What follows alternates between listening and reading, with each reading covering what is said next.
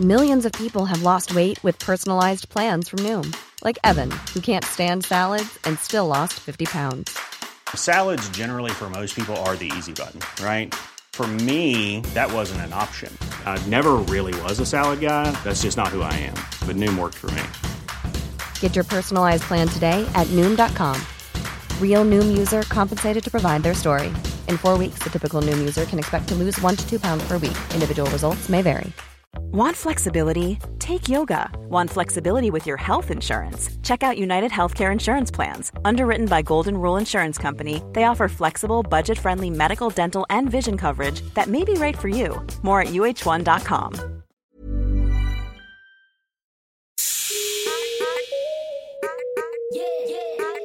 Welcome to the Dope Black Woman podcast, the podcast where we share stories of black excellence as part of our safe digital sisterhood. I'm Leanne Levos.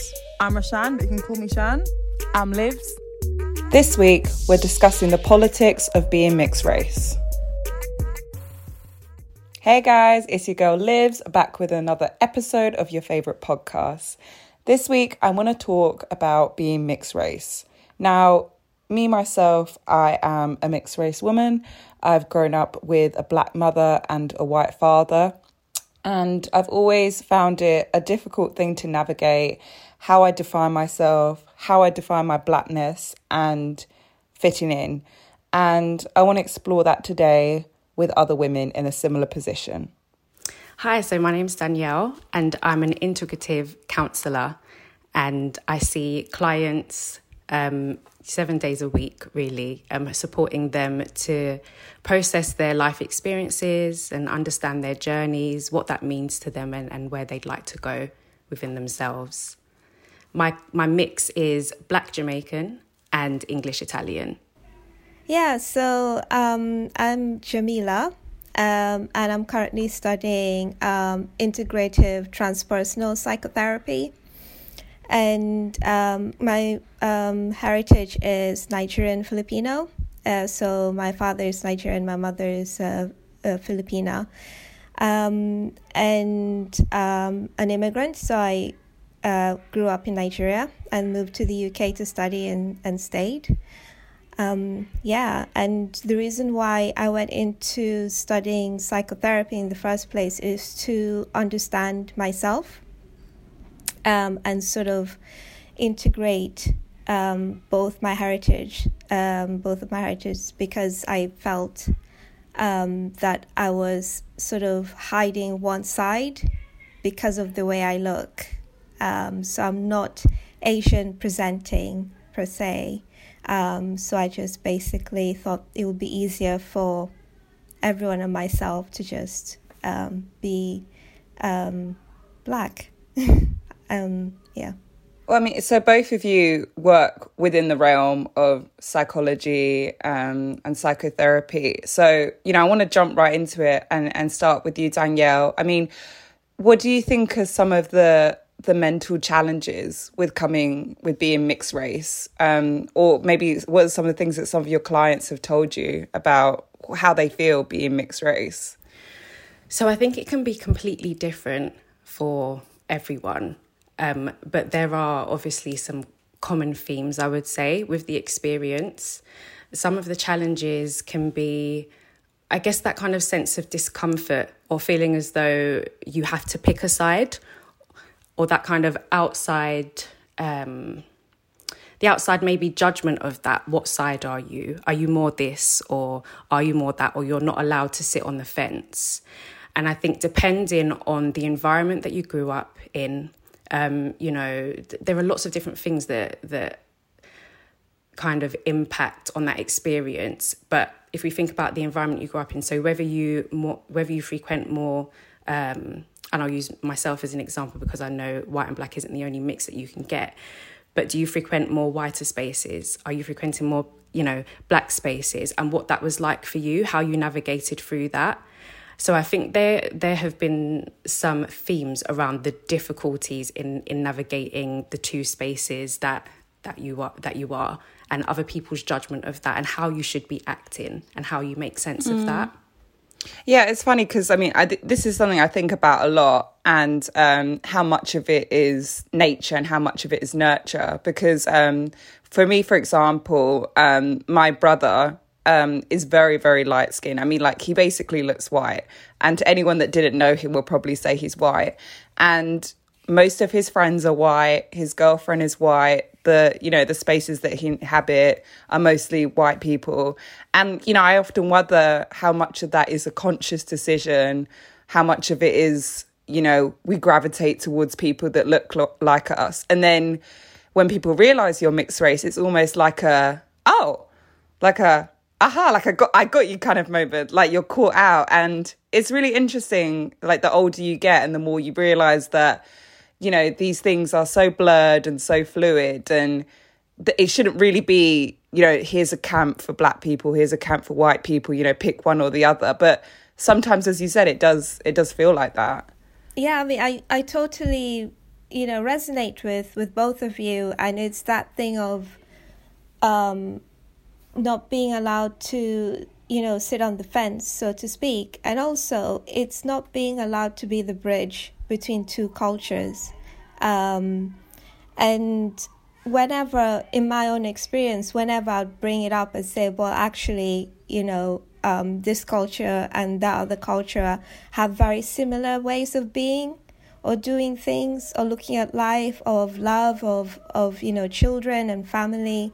And it's almost this denial, insisting that you have to be in a box, which is, you know, psychologically it's very limiting, and it can be damaging as well, because I think most of the time we live unconsciously. And so the people that, well, from my own experience, because of me presenting black as opposed to Asian, so it was that thing of, okay, well, everyone insists that I am so, they will not accept that I am both.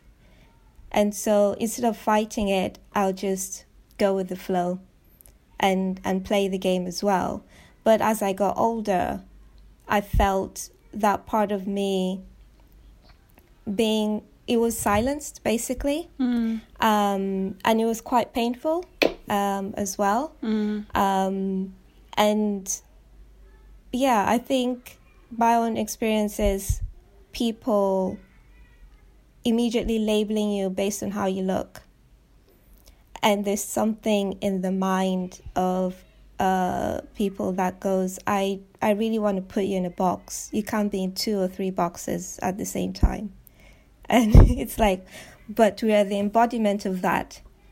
We're living and breathing, you know, that life of being both cultures. So for example, you know, one minute I'll eat Nigerian food, and then for dinner I'll have Filipino food, or you know, certain mannerisms. I do both, and that's nature, because we're predisposed to have all those traits at the end of the day.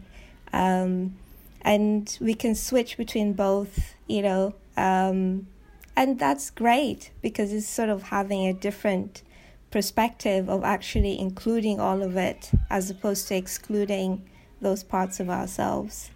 Yeah, I think it's beautiful being multi-heritage, because we've got a very different perspective, I think. Mm. And I mean, this idea that usually, and I'm guilty of doing it, but people thinking of mixed race as only being black and white, which obviously isn't in your case. I mean, do you feel sometimes that people like you just aren't represented, or people just, you know, assume that you just don't exist almost? Yes, yeah. Yeah, it's that thing of, oh, really? I've never heard of that, you know, mix before. And I'm like, there's thousands of us, because like in Nigeria, there are quite a lot of Filipinos, and you know, intermarriage and stuff, and we all get together and have parties or gatherings. It's like, oh, this is great. So that sort of experience, I think the more we do that, the more we instill that sense of self, and we feel stronger when we go out to the world, where I feel like I'm always the only one wherever I go. now, but somehow those memories that I've just spoken about are in me, and I can hold on to that and go, actually, no, it's fine.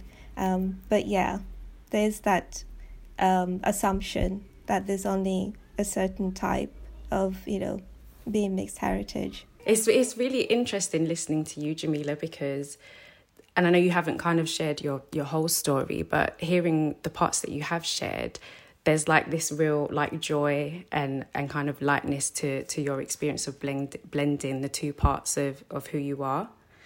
And I think something really resonated with me when you, I can't remember your exact words, but you spoke about almost like how kind of just going with the flow of, well, because people assume that I'm this, sometimes it's easier to just do that. And I think there's something about kind of safety when you navigate the world, for both people, actually, for the person who is mixed and for other people who feel maybe unconsciously, but that these boxes that you speak about, it's easier if people are in boxes, it's easier to understand. Having something that is too complex is a bit scary, and it's not safe, and we don't know what that is. And I think as a mixed person, that feeling to, okay, cool, I'm going to go with the majority because it's actually safer for me to do that than for me to say, well, no, I'm this, you know, kind of anomaly, you know, and have to keep explaining your existence almost to every single person that you come into contact with. And so that really resonates with me, actually, that what people see you as kind of going with that for safety, depending on your upbringing and where you are. How do you think you came to understand and identify with both your mixed race heritage and your blackness? And was that a difficult thing to try and navigate? I have grown up predominantly with my mum, and my mum is Jamaican, born here, but she's Jamaican. And so I haven't had that much influence on my father's side, which is English Italian. And so I have always grown up just feeling like a black woman, because that's my mum, that's my aunt, that's my grandmother. When she's hot combing her hair, she's hot combing mine. When she's relaxing her hair, she's relaxing mine as well. And so that was my experience. And so, you know, growing up, particularly, you know, kind of early and mid adolescence, that kind of, oh, but you're mixed though, aren't you? And I think as a teenager, there was that realisation of, oh, yeah, but I am. Because I grew up in South London. I went to a very diverse school. There were lots of children who were brown and black. They looked like me. They looked like my family. So for me, as a child, I never ever felt different. And I think that difference only started to come about when, you know, with regards to things like colorism. And that's when I really realised, oh, hold on a second, no, there's a difference. And I think there was, as a teenager, I probably felt a lot of guilt about that, actually, because all of my friends were black. I gravitated towards black women a lot. And so I felt it a lot because there was this kind of stark contrast and difference. And it became quite evident as a teenager that there were instances where outside people might choose to celebrate me and not my friends. And I think that was really difficult for me. And obviously I had the stories from my mum, her experiences, what I saw when I was with my mum. And I think, yeah, there was a lot of guilt that I placed as a teenager in being who I was and trying to make sense of that as a young woman. Yeah, no, I can definitely relate to that sense of guilt almost, where, you know, as I've got older, I've learned that I can identify as both mixed race and black, because black is an experience where, you know, I know that certain things I've experienced or certain names I've been called has been related to my blackness, not because I'm mixed race, but because there's black in there. But at the same time, recognizing that there is a privilege that comes with being mixed race of a lighter complexion, and kind of owning that and not trying to push that away and say, oh, but we're all the same, like, you know, people see us as the same, because, you know, that can be very ignorant. But it's very much a fine line to cross, because you don't want to act like your experiences are invalid, but at the same time, you don't want to step on other people's toes. And I always felt that was a something to balance, especially with like the term black community, you know. And I always thought, like, do I fit into this? Like, I guess I do, but do I really? Like, it was always, you know, back and forth, especially in your teenage years where you're already just trying to figure out who you are. Yeah. It's I resonate with you both, and it's that moment of realization where you go, oh, okay, so I am different. How am I different? Because of this or that. And my own experience of it was not very pleasant, because I was the only mixed race child at the time in my primary school, for example. So I got bullied a lot for that, and that's when I found, you know, you realize as a kid, oh, okay, I am different. And there's this expectation of, well, you can't really be this because you're not fully Nigerian or you're not fully Filipino, and so it's this navigating of going, okay, so my identity sort of felt not full in a sense.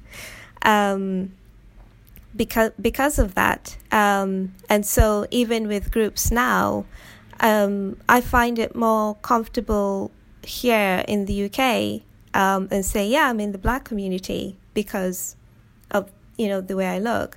But at the same time, yeah, navigating colorism as well. And I really like what you said, Lives. It's, you know, not being ignorant about it and just owning it and just saying, yes, this is what's going on, and then really stating honestly, you know, to friends and everyone else that, yeah, we're owning and understanding what colorism is and what we can do about it and talk about it even more. I don't know about both of you, but I find that it's a very difficult topic to talk, you know. Colorism is not really talked about within the black community. I mean, like, I definitely think it isn't spoken about enough. And I think that's maybe because to us as people within the black community, it's like we're so aware at how, especially women, how lighter-skinned women are treated compared to darker-skinned women. But I suppose within the wider mainstream media, within white media, it's not really something people consider or think about. And so we're led to believe, oh, it's not really a problem, even though it is. Like, it's kind of very under the surface almost.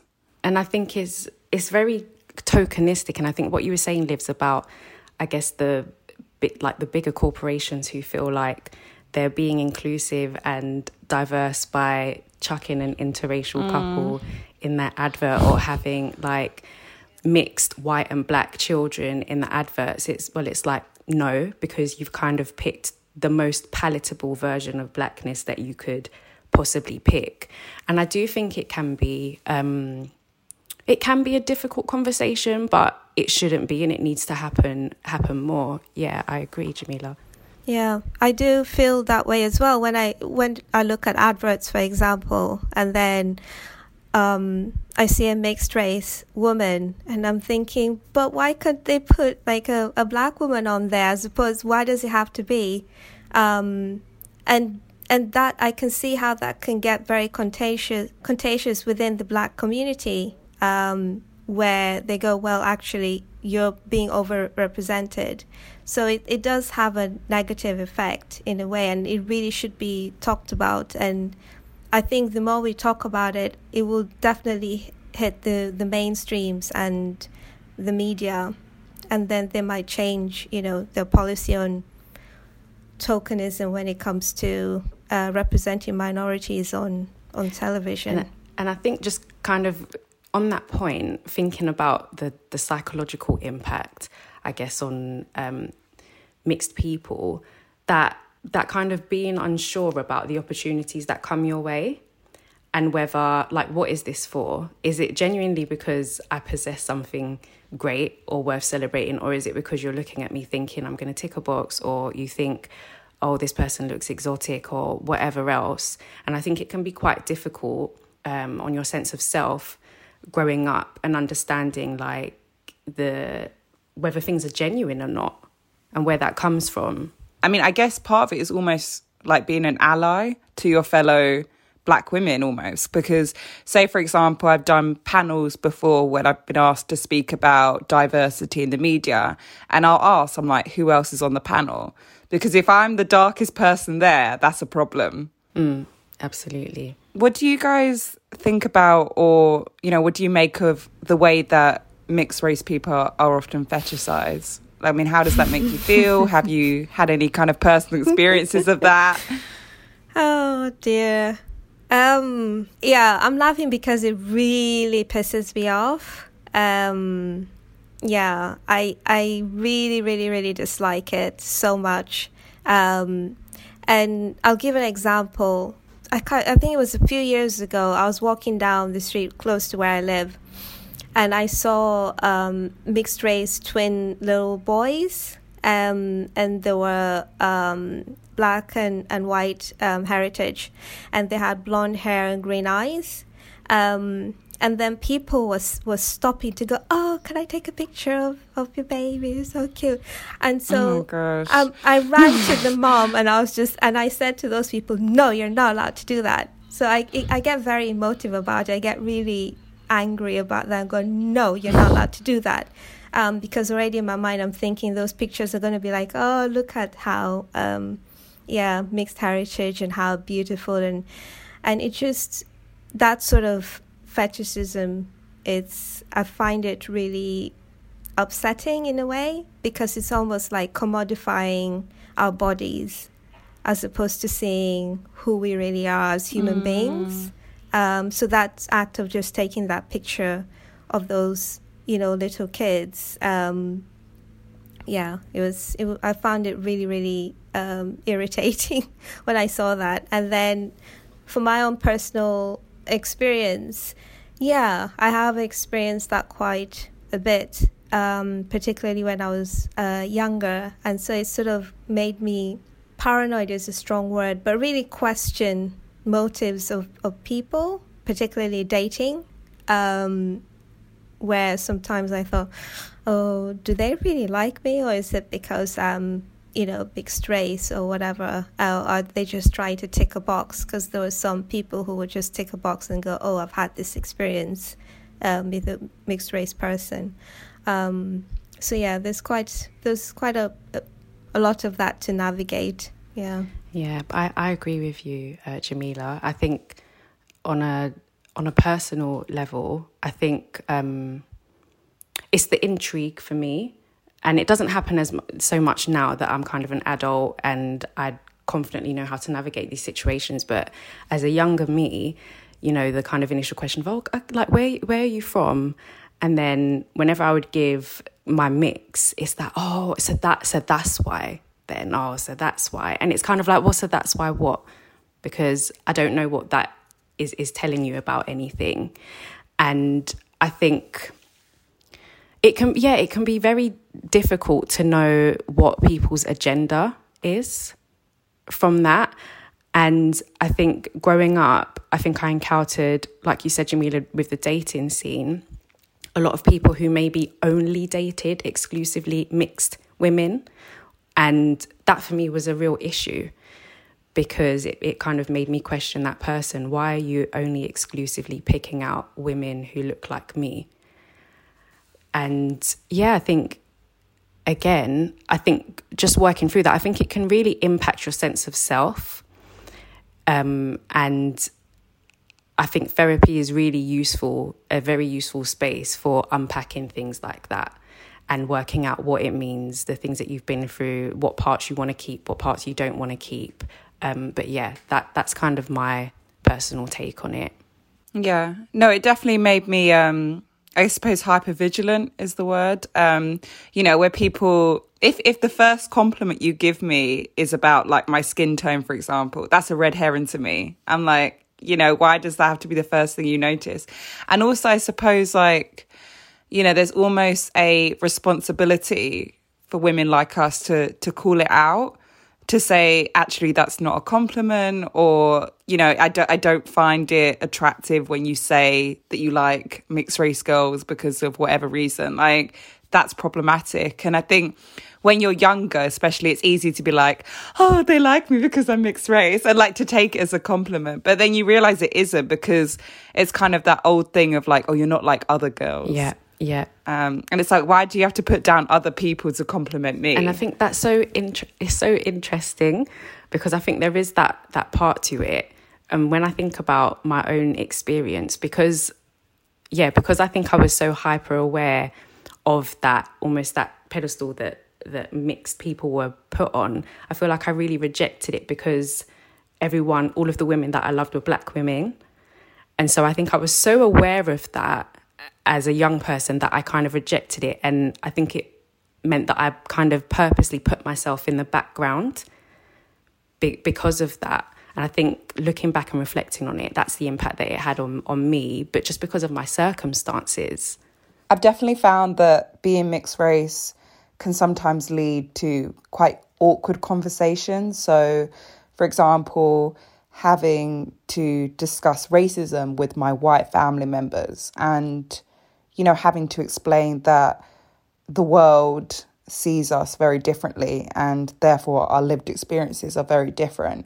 And that can be quite uncomfortable. And, you know, it's a conversation that only is had in a mixed race household.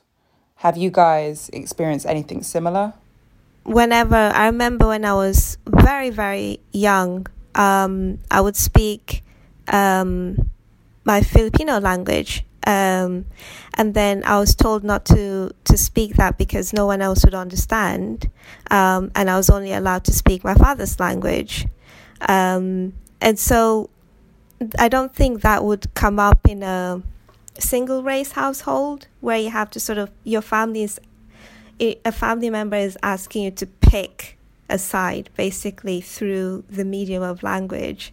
And I found that really, it was kind of hurtful, because it was like, oh, I'm being asked to suppress, you know, my mother's side. Well, actually, as an adult looking back, it's suppressing a side of myself that I have inherited at the end of the day. And other things are like external family. So like my in-laws are married to a white Swedish man, and then sometimes being asked about how our kids would look like. I don't have any kids, but that sort of, you know, question would not come up for a single race family of going, oh, how would your children look like? What color would that be? And I'm thinking, you know, okay, is that the only thing you're thinking of? And it's a conversation going on at the moment with friends of mine who are married to, you know, who have got white partners, where the families are going, how will the child look like? What skin color? Kind of the Meghan Markle thing going on. I'm trying to think back. Nothing comes up for me.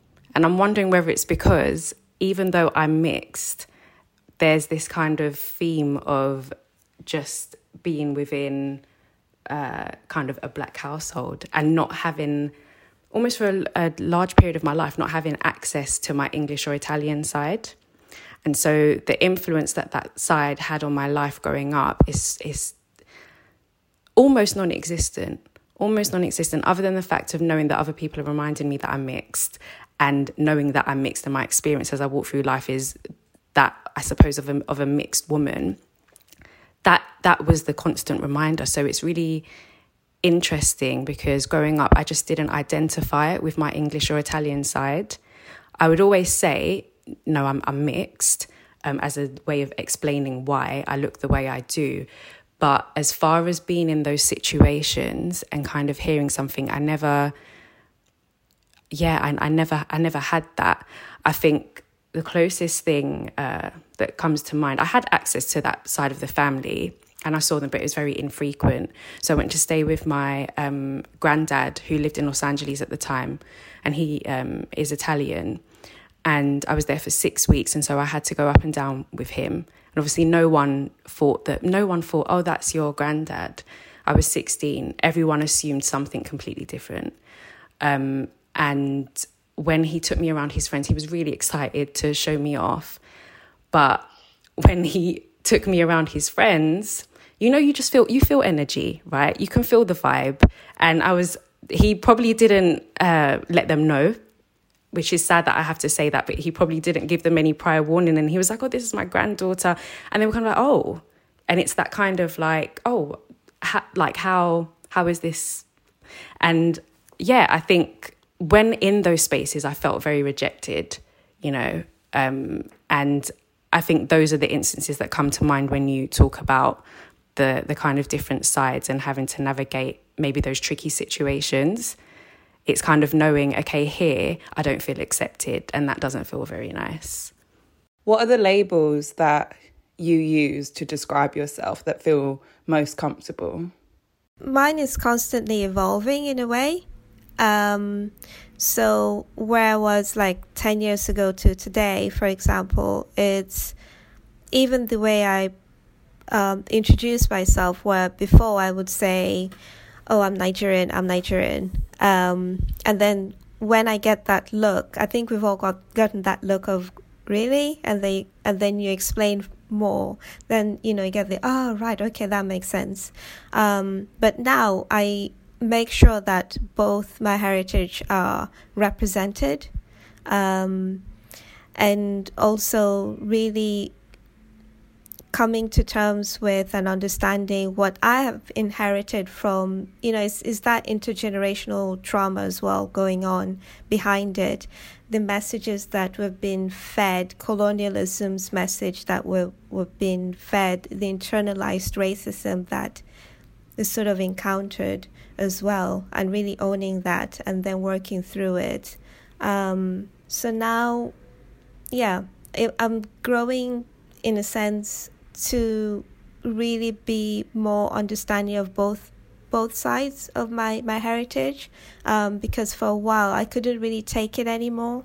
It was way too painful, so I just thought I would not want to deal with the issues of being mixed race, because I really didn't want to pick a side. I wanted to hold on to both, and if I can't have both, then I'll have nothing. So now it's constantly presenting in any way I can, both of my heritage. Yeah. So for example, I would say I'm Nigerian Filipino, always. I wouldn't, stop saying I'm only Nigerian. I'll always say I'm Nigerian Filipino. And if they say half, are you half and half? I always say, no, I'm whole. I'm both. Because we can't be split in half. Yeah, it's really, yeah, we're so mixed. Our DNA is so mixed together. So I'm whole. That's how I feel it helps my heart to, hold my identities and my race identities in myself. Yeah, I feel like I've always found it quite tricky, actually. And again, Jamila, you said we're always evolving. I agree. I feel like if you asked me this question like 5 years ago, I don't know what I would have said, and asked me in another 5 years, I'll probably say something different to what I'm going to say. So I feel like I use kind of two terms really, and feel quite comfortable using them both. So I will say that I'm mixed and do the explanation. And I'll also feel quite comfortable to use the term black, and because that's my experience. And, you know, I guess sometimes the frustrating part is it does feel like it has to come with an explanation, because, you know, what you said resonated. I feel like I can't just come and hijack someone's experience, because that is not my experience, and it will never be my experience, because there's a difference there. And so I feel like for me, there's fluidity in those two terms, but I use them both. But I think growing up, it's something that I've just had to be very aware of, and come to my own understanding of who I am, what my identity is, and what I feel confident in saying and bringing with regards to myself. And I like what you said, Jamila, about that wholeness, because I think it is about coming as a whole. I think it's kind of a work in progress. And that's how I see it for myself and who I am. And I think it's important that we feel confident in who we are. Mm. Danielle, I know that you're working on these upcoming therapy sessions that will are specifically made for mixed race people, and I'm wondering, you know, what led to that, and what are you hoping to achieve from that? Yeah, so it's a group therapy space that starts in July, and it's called Growing Up Mixed Race. And I think it was just my kind of wanting to provide a space that I didn't really feel existed. And some of the threads of this conversation, really, it's the complexity of it and giving it a space to be unpacked. I think sometimes unpacking these things can be challenging, particularly when you as the child, you're not the same like ethnicity as your mum or your dad. And there might not be anyone else like you that you can speak to about it. So it's for women specifically. But you know, and I'm not expecting everyone's experience to be exactly the same, because it won't. There are so many different factors. But having the common thread of being mixed and what that was like growing up, I'm hoping it will provide a relatable space for these women who decide to come on the group. Because I think navigating with everyone else's opinions about what you should be, what you should look like, what you should and shouldn't do. Am I going to offend someone by saying this? I'm taking up too much space. No, I need. It's difficult, and it can be challenging. And so I'm hoping that this is a unique space for women where they can therapeutically kind of offload and unburden themselves and understand what their experience is and hear other women do it as well. So you can get more information on my website by signing up and registering to the subscribe part of the website. So my website is www.journey-on.co.uk.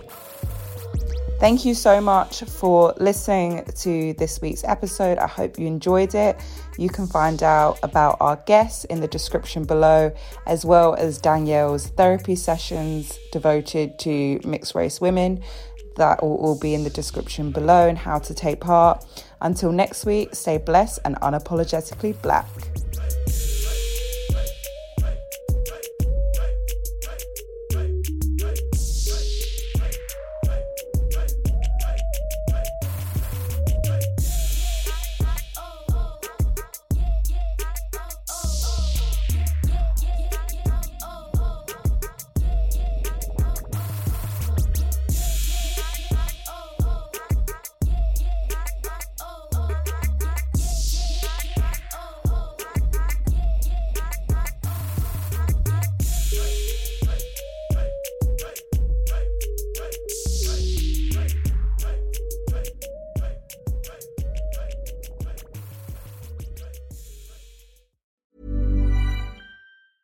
Hey, it's Paige DeSorbo from Giggly Squad. High quality fashion without the price tag. Say hello to Quince. I'm snagging high-end essentials like cozy cashmere sweaters, sleek leather jackets, fine jewelry, and so much more. With Quince being 50 to 80% less than similar brands. And they partner with factories that prioritize safe, ethical, and responsible manufacturing. I love that. Luxury quality within reach. Go to quince.com/style to get free shipping and 365-day returns on your next order. Quince.com/style.